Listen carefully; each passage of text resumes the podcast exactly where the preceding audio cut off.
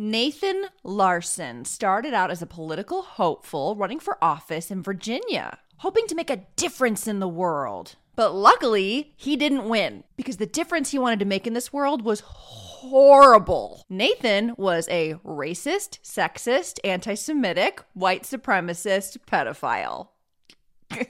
yeah, quite the list. And if elected, he wanted to fight for men's rights, make sure that women were property, legalize child pornography and child sex abuse, incest, and so much more. And the story just gets crazier and crazier. So let me tell you about it. This is the story of Nathan Larson, the pedophile politician, as as if that narrows it down.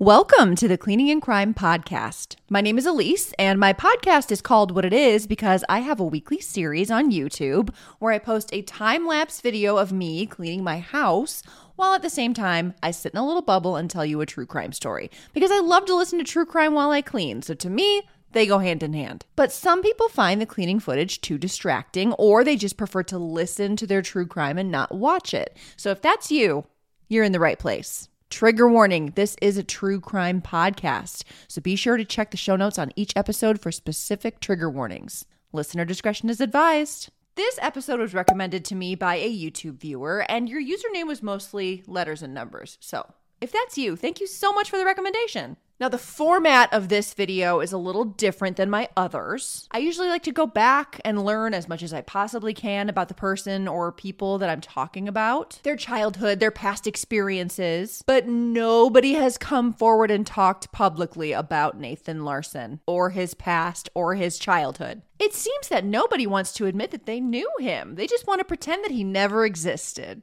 and I cannot say that I blame them. Most of what we know about this guy is what Nathan has shared on social media and his websites, which not a super reliable source. But you know what? We're working with what we got. So, also, really quick, while I have your attention, this is the home stretch of my incredibly busy summer. I'm spending the next week with my parents, and then my daughter goes back to school, and then I go full time at my job. And I really want to soak up the last of the summer, and I want to make sure that my brain is in tip top shape, full of happiness and relaxation for those things coming up. So I'm going to take a little break from true crime. I'm thinking it will be two, maybe three weeks, but I don't want to pick a return date because I know my brain, and if I pick a return date, I will find ways to work on my next video and I will find things to work on rather than actually taking a break, which would defeat the purpose of taking the break. So I will post in my YouTube community tab and on Instagram and in my TikTok bio when I pick a return date. Now let's get into the story. Nathan Daniel Larson was born September 19th, 1980, in Virginia, and I sadly just don't know much about his childhood. He attended George Mason University and he studied accounting, and it's in college that he found his love for politics. He was on the school's student senate, representing the School of Management. And at this time, Nathan said he was a member of the Libertarian Party. Now, Nathan had a bit of an awakening in college, and he really learned who he was as a person. And who that person was was a cocky son of a bitch who thought he was better than everyone else. And he also believed that he was one of the most brilliant thinkers of our time. And he really felt like if I don't share my brilliant mind with the people, this world is going to fall into despair. I know I'm not exaggerating. He said that. Nathan thought he was so brilliant and he would make such a great politician because he had this ability to think without any emotional involvement. He only used real facts and he could avoid the emotion that gets in the way of good debate. He thought people were too caught up in their own selfishness and they couldn't see the truth right in front of them. And he thought that the world had gotten too soft. And he blamed the world getting too soft on the feminist movement. Yeah, so Nathan believed that structured debate and everyday conversations needed to be softened for women's weak and inferior minds. So, in order to avoid hurting some people's feelings and in order to communicate with women, he believed people had stopped being factual in their debates and conversations and instead just tried to appease other people's egos. And he believed very strongly that this led to widespread social degradation. Nathan was super vocal about how the feminist movement was horrible and ruined everything and basically was the root of every problem in the world. And he was passionate. He wanted to spread the word that if we just let white men run everything while women stay home and start making babies as young as possible, everything in the world would just be great. And Nathan really felt that if people would just freaking listen to him, one of the most brilliant thinkers of our time, the world could be set right. Stop it. Get some help. Now, in college, Nathan was pretty active in the Student Senate, and he made his first political headlines when he went after GMU's policies for the punishment of students that were caught possessing marijuana. Now, while he was unsuccessful in his attempts to change the university's policies, he did get a taste of the political scene, and he liked it. We do know that Nathan actually received a couple of misdemeanor charges at this point in his life. One was for use of computer for harassment, which I guess was because he sent lewd emails to a woman when he was in college. And two others were for marijuana possession. So I guess that's why he got so hot on trying to change GMU's policies. In 2005, Nathan Larson got really, really into Wikipedia. And he began very frequently editing many, many Wikipedia pages. I guess his goal in doing this was to make taboo or illegal topics including child sexual abuse, culturally acceptable by editing Wikipedia pages. And he was constantly fighting and arguing against Wikipedia's child protection policy. And he became such a pain in Wikipedia's ass that they banned him entirely in 2008. But he just moved on to other sites like Wikiversity, Wikimedia Foundation, and Rational Wiki. And it's believed he may have been the first person banned from Rational Wiki, too. Dream big. Now, in 2008, Nathan Larson decided he wanted to run for Congress in Virginia's 1st Congressional District. Uh oh and he was running as a libertarian. And as he campaigned, he got the opportunity to debate the other two candidates one Republican, one Democrat. And as a third party candidate, that's super valuable because maybe people don't know him or his views. Speaking of views, Nathan at this point in his political career was pushing for limited government involvement in the public's everyday life, privatizing transportation like buses, and privatizing other things like the US Postal Service. Now, none of those are really crazy, those are kind of run of the mill libertarian views, but at the debate, Nathan got pretty much laughed off the stage. The debate went poorly. When he was asked what he would do to help the economy, he said that he would work towards privatizing many areas of the US government, which would in turn boost the economy. But also to boost the economy, education, public education should be privatized. Oh, oh, and it should be optional. Kids don't need school. And speaking of kids, child labor laws should be abolished. Mm-hmm because kids should be able to join the workforce as early as 10 because some people are ready to work earlier than others. Kids need to be prepared for the real world. And getting a few years head start into the workforce would be great for the kids and the economy. Kids don't need education, they need on the job training. Sir, are you okay? So he got laughed off the stage and he lost the election. Like people were like, is this guy for real? Nathan only got 2% of the votes. He was hoping that the debate was going to help him win over the people. Because remember, he felt that if people would just listen to him, he would fix the world. His loss made him do some deep, deep thinking. And he came to the conclusion that he didn't win because he hadn't gone extreme enough with his political views. He wasn't being true to himself. He'd softened himself for weak and inferior minds. What was he thinking? So he got to work planning his next run in the political game. But then Nathan was emotionally devastated when, in the winter of 2008, Barack Obama was elected president. Now, not only was Nathan Larson an anti feminist libertarian, but he was also horribly racist and a white supremacist. Yeah, he believed only white men should be in positions of power. So now here he is, can't even get elected to Congress in Virginia, but America just elected the first black president.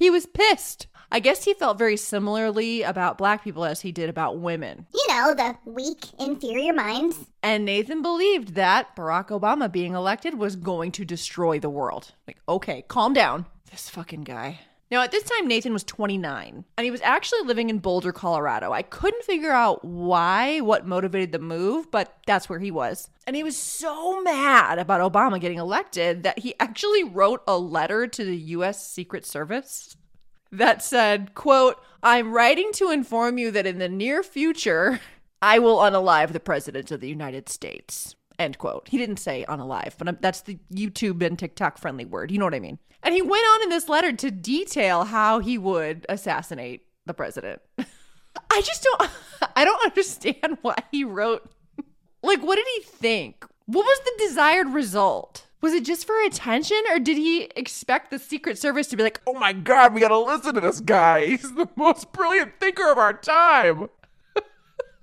I don't know, man, but he did that. And then the Secret Service showed up at his door and they arrested him. and he stood by everything that he said in that letter. He's like, Yeah, no, I meant it. Watch out. I'm sorry. It's just so stupid. They interviewed Nathan at length and he stood by everything and said, Oh, yeah, I'm going to do it. And there's nothing you can do to stop me. but they did stop him. They, they threw him in jail. Nathan was sentenced to 16 months and he ended up serving 14 months of that prison sentence. Now, listen, prison made things worse. Nathan got out after 14 months, and after that, all of his views became more extreme. He was even more anti feminist. He openly made comments about how domestic abuse is a great way to beat women into submission. He was even more racist and was openly using racial slurs in just everyday conversations. And now he began being very vocally open about being a pedophile and frequently talked out loud about his desire to engage in sexual activity with children. this fucking guy. Okay, this next part may be triggering for some. I'm going to talk in detail about an incredibly abusive relationship that Nathan had with a trans man named Finn, who Nathan actually married. And it's awful. So, if that doesn't sound like something you want to hear about, feel free to skip ahead. I do have timestamps in my description box. So, after Nathan got out of prison, he had to go to court ordered therapy as part of his probation. He went for a short time, and then after a short little while, Nathan ended up sending an email to his probation officer stating that he no longer needed group therapy. And if he were forced to go, he would go on a killing spree. And then he just stopped going. How that isn't a violation of your parole, I, I have no idea. I really got hung up on that. Like, why was he not thrown back in jail for that email? What, what went wrong here? I don't know, man. But while he was in group therapy, Nathan met Finn. Finn was a trans man who was also in Nathan's group therapy. And Finn was there to get help with depression and suicidal ideations and self harm. And for some reason, Nathan became very fixated on Finn and became obsessed, started manipulating Finn, and coerced Finn into a relationship. And they ended up getting serious enough that they got married. Now, Nathan was super controlling of Finn, controlling what Finn ate, what they wore, and even when Finn could go to the bathroom. Nathan also refused to acknowledge that Finn was trans, constantly misgendering Finn and dead naming them. Nathan would tell Finn that they were a woman and that their purpose on this planet was to serve Nathan. And that Nathan's sole purpose on this planet was to be with a woman and breed. And once they were married, Nathan began regularly raping Finn, telling them explicitly that Nathan's intention was to impregnate them to produce a daughter so that he could have sex with his daughter. I can't. That that is very disturbing and upsetting and the worst. Unfortunately, Finn did become pregnant. And something shifted when Finn discovered that they were pregnant. And they decided right then that they needed to leave, if not for their safety, but for the baby's safety. I mean, Finn needed to protect that baby from Nathan. This guy's a freaking nightmare. So, Finn filed for divorce and applied for a restraining order, which was granted because Finn had tons of evidence, like an email from Nathan that read, quote, it didn't concern me that given my history of raping you, as well as the gravity of what I was proposing doing to the children, I might irreparably destroy our relationship and any prospect of my ever seeing the children, especially unsupervised. End quote. And Nathan admitted in court to emailing that and had raped Finn. Fucking unbelievable. And just like that, the marriage was over. And now that Nathan had all kinds of time on his hands, he started two websites that he owned and operated. One was suiped.org, which I guess was short for suicidal pedophiles. That was a choice. and the other was incelocalypse.today. Both websites were removed by their domain hosts. But when they were operational, SuiPed lobbied for pedophiles and other sex offenders to be able to unalive themselves legally at clinics.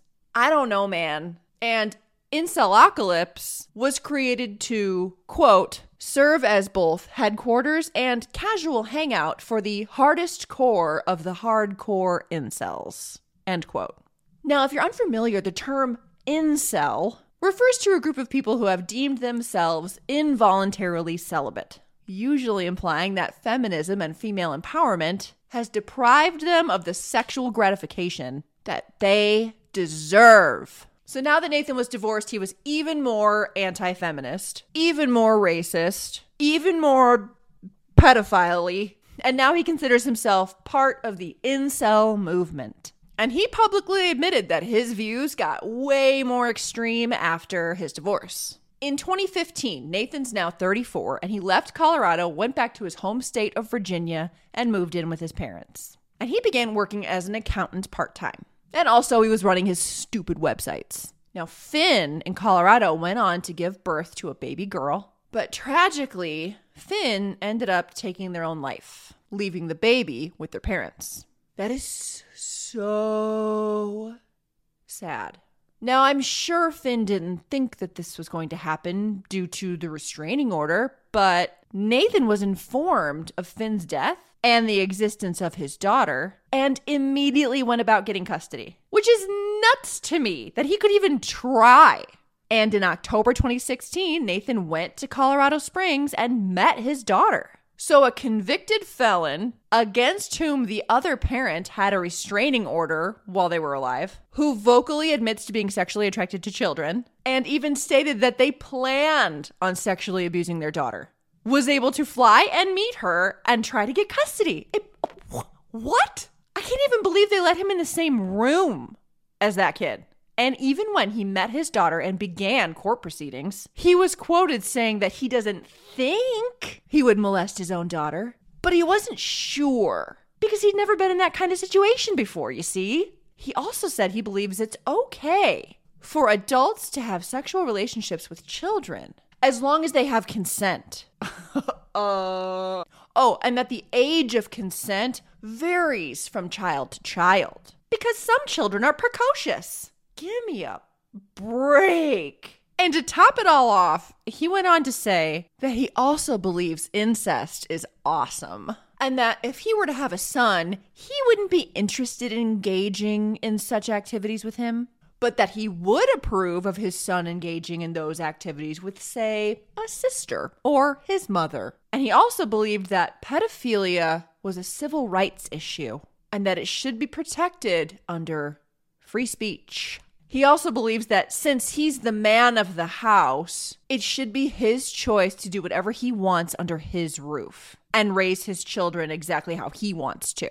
And the way he wants to raise his children is to have sex with them.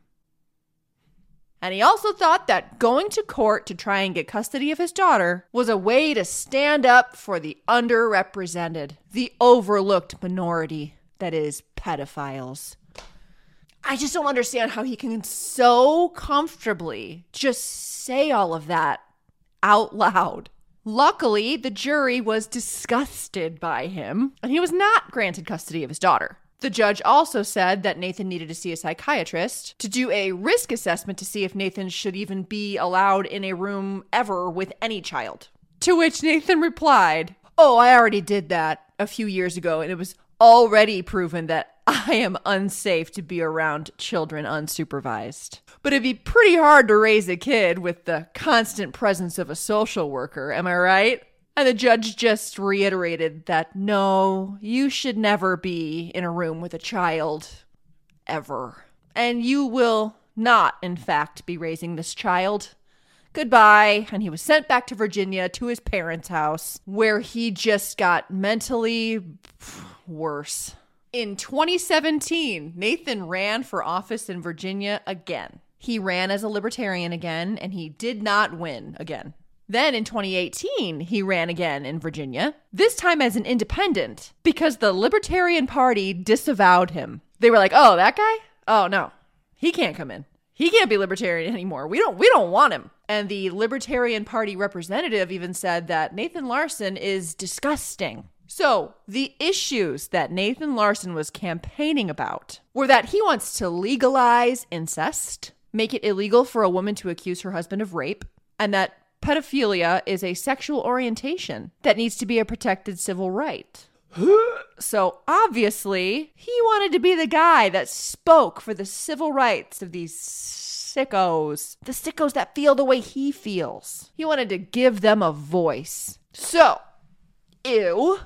And this was pretty newsworthy. People were shocked. It's it's shocking so the local news stations were talking about him, interviewing him, and just to make sure that Nathan's brilliant ideas and brilliant views were easy for everyone to access. Nathan made yet another fucking website, nathanlarson.org, where he posted his campaign manifesto. Because, of course, of course, he has a fucking manifesto. These guys and their manifestos. It states, quote, I, Nathan Larson, hereby announce my candidacy as a quasi neo reactionary libertarian in Virginia's 10th Congressional District election 2018.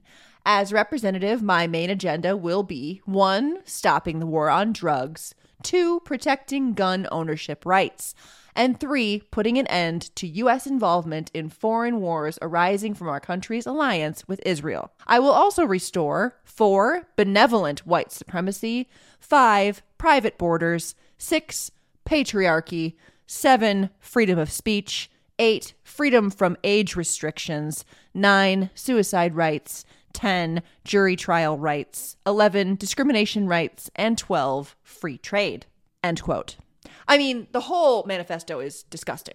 In my description box and the podcast show notes, I have a link to the entire thing. It was taken down, but I have like a screenshotted Wayback Machine version of it. And also linked, I have a YouTube video from another creator who actually read the entire manifesto word for word.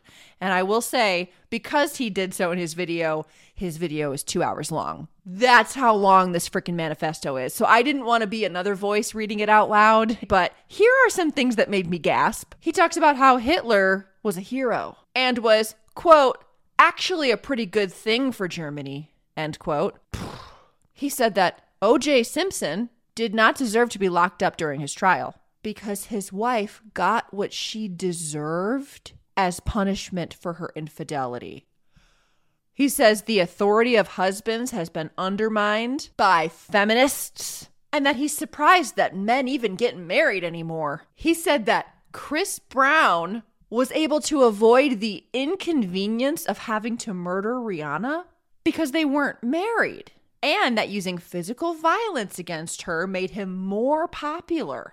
It increased his popularity with female fans because they were impressed that he could keep a woman in line. It's so hard for me to say all this shit out loud. and he even blamed school shootings on the fact that so many young boys are fatherless because feminism encourages sexual promiscuity and undermined husbands' authority over their wives. What? And maybe my favorite line in the entire manifesto quote, guns don't kill people, feminists do, end quote. Jesus Christ. He also said that white supremacy is a system that works. Oh, and he admires the Taliban. Because if feminism is introduced in Afghanistan, the fertility rate will drop just like it did in the US. Gotta keep those women in check. Because increased opportunities for women is very dangerous. Ay, ay, ay, ay, ay. Oh, and he said that the Violence Against Women Act should be repealed, along with all other legislation that interferes with patriarchal rule in the family. Because women are property, obviously. I'm not kidding, it says that. property, initially of their fathers and then of their husbands. He also said that child pornography is an art form and possession of it should be legalized. And because 90% of people prosecuted for possessing child pornography are white, that means that these laws were being used to target and persecute white America. He also said that there should be no minimum marriage age because women are fertile before 18. Look, the manifesto is full of racial slurs, anti Semitism, sexism, and just craziness. It's just full of craziness. Feel free to read through it, but oof. And as you can imagine, it didn't go over well. He was basically laughed out of the politics game and he withdrew from the election. He then tried to give his support to a different candidate, but that guy was like, no, no, no, no, no, no, no, no, no. And he rejected his support and said, quote, I'd rather lose than be endorsed by a pedophile, end quote. Good for you. And Nathan left the political world for good. He was still living with his parents. He's pushing 40 and he threw himself into running his various websites and posting on his social media platforms under multiple names. And he was mostly using these incel based or pedophilia based websites and his social media to advocate for the grooming of children online educating readers on how to convince children to send you gross, gross images over the internet. So, encouraging sexual performances of minors through grooming, and also just word vomiting a bunch of crap about how possession of child pornography should be legal and sexual assault of children should be legal. And also, women are property and blah, blah, blah, blah, blah, blah, blah. Same stuff as before, just except worse. And now, discussion of child grooming and exploitation has been added to the conversation. So, Great. Well, all this talk and these topics, I guess, made Nathan realize that he wanted to do these things. So he began creating fake social media accounts, using fake photos, usually putting himself between the ages of 18 and 25. And Nathan started reaching out to young girls on the internet. And he began grooming and grooming and grooming and grooming. Now, Nathan definitely had a skill, which is awful. He was very good at quickly identifying vulnerable underage girls that he could take advantage of. And he would befriend these girls and he would try to convince them to send him photos or videos of themselves. If they didn't agree to send any photos or videos, he would immediately block them or just stop contact altogether. But if they did agree, he would simply collect for his own sick pleasure. And we don't know how many girls that he did this to. But in October 2020, it seems that the images alone were not enough. And eventually, Nathan zeroed in on a 12 year old girl from California that he'd been messaging with for a while. I guess this girl was having a rough time at home. She was struggling with depression, and she said she was not getting the love and attention at home that she craved. So, a perfect target for Nathan Larson, who told her that she was beautiful and that she was so amazing and that he understood everything she was going through. Now, he was posing as a 25 year old, and to make her feel special, he told her that she meant the world to him and that it hurt him to see her so sad and that he could save her. And I mean, pandemic. Everyone was just stuck at home on their computers. So Nathan had a lot of targets, and it was easy for him to find young, vulnerable girls like this. So Nathan then convinced this girl to obviously send inappropriate images of herself to him. And then Nathan convinced this girl that she should run away from home and that he would take care of everything and get her to him. Then they could be together and he would take care of her. Yeah. And just like that, Nathan began making plans to freaking kidnap this girl. Nathan bought a long wig and sent it to her. And he's like, okay, here's the plan. I'll buy your plane tickets, get to the airport, wear your wig, and while you're wearing your wig at the airport, I need you to pretend to be mentally disabled because then people won't want to talk to you. this whole case just makes me go, oof. So he was planning to go from Virginia to California, pick up this girl, and fly with her from California to Virginia. Excuse me, to his parents' home in Virginia. What was his fucking plan? Just show up with a 12 year old in a wig to your parents' house? What was he to say to his parents? Oh, she she's my friend. And what's this literal child going to think when she shows up to the airport to meet this 25 year old guy that looks nothing like you and she finds this balding, almost 40 year old pedophile? He's so gross. He's so gross. Anyway, they go through with this bonkers fucking plan on December 14th, 2020. And this girl puts on this damn wig and goes to the airport with Nathan. Now, some sources say he molested her right there in the airport. Some say before the airport. Some say not at all. No mention of that. Only a few sources said it, and I couldn't confirm it. So I would really like to hold on to hope that he didn't get that chance. Then they boarded a plane to Virginia.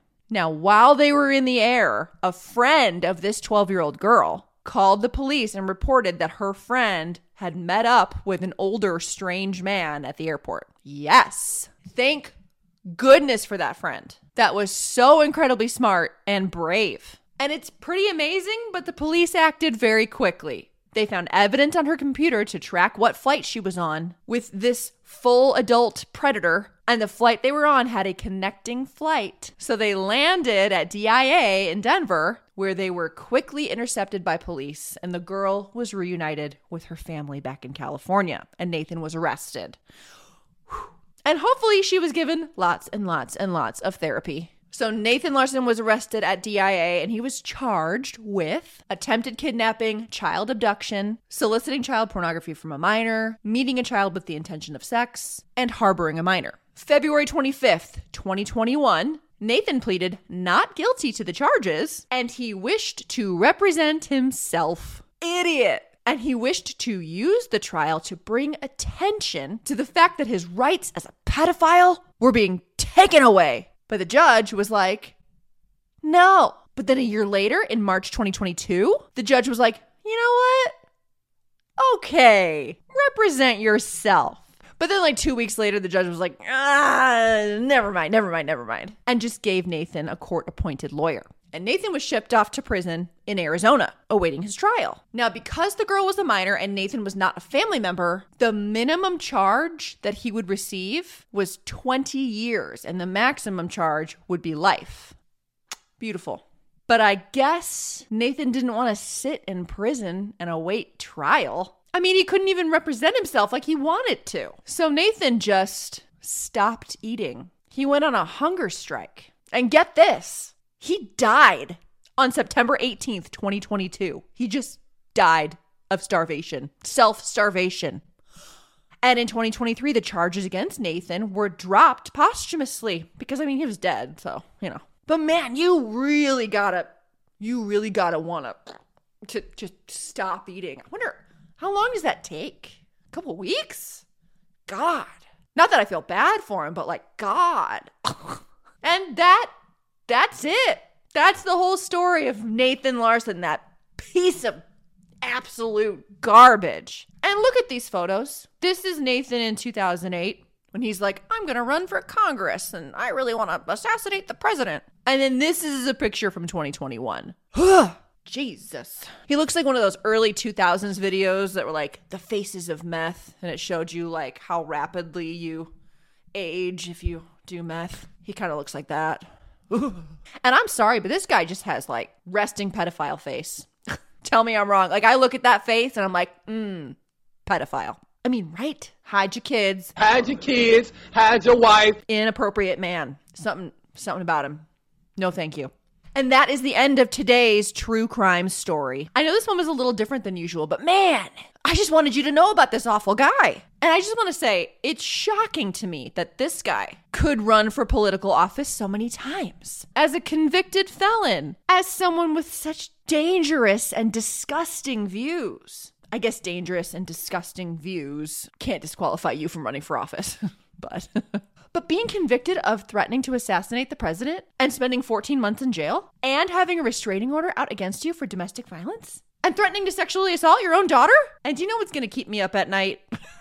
in 2017, when he ran for the Virginia House of Delegates 31st District, and thankfully he lost, well, he got 1.7% of the votes. So that was 481 people in just that one little district in Virginia that voted for a man who was openly racist and sexist and anti feminist and anti Semitic and a pedophile and had a criminal record. Who are these people? I mean, I think there are a lot of politicians out there that are one or more of those things on that list. Let's be real. But so openly to use that as your platform and fighting to make child rape and incest legal?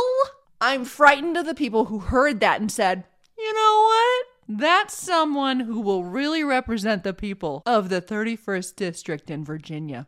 He's got my vote. Jesus Jones. I hate to be so crass, but I think that Nathan Larson just starving himself and withering away and disappearing was a really good thing for the world. Good for the planet. Think of the children. And that is the end of today's true crime story about Nathan Larson, the pedophile politician. He may not have been the only pedophile politician, but he may have been the loudest. Thank you for listening to Cleaning and Crime. If you'd like more content from me or you want to see the cleaning side of things, check me out on YouTube or TikTok or follow me on all my socials, all of which are under the name C Elise. If you like what you heard, feel free to rate, review, and subscribe. These episodes include my personal opinions, and all information is compiled by me using references that are publicly available. Sources are included in the show notes, and all parties discussed are innocent until proven guilty. See you next time.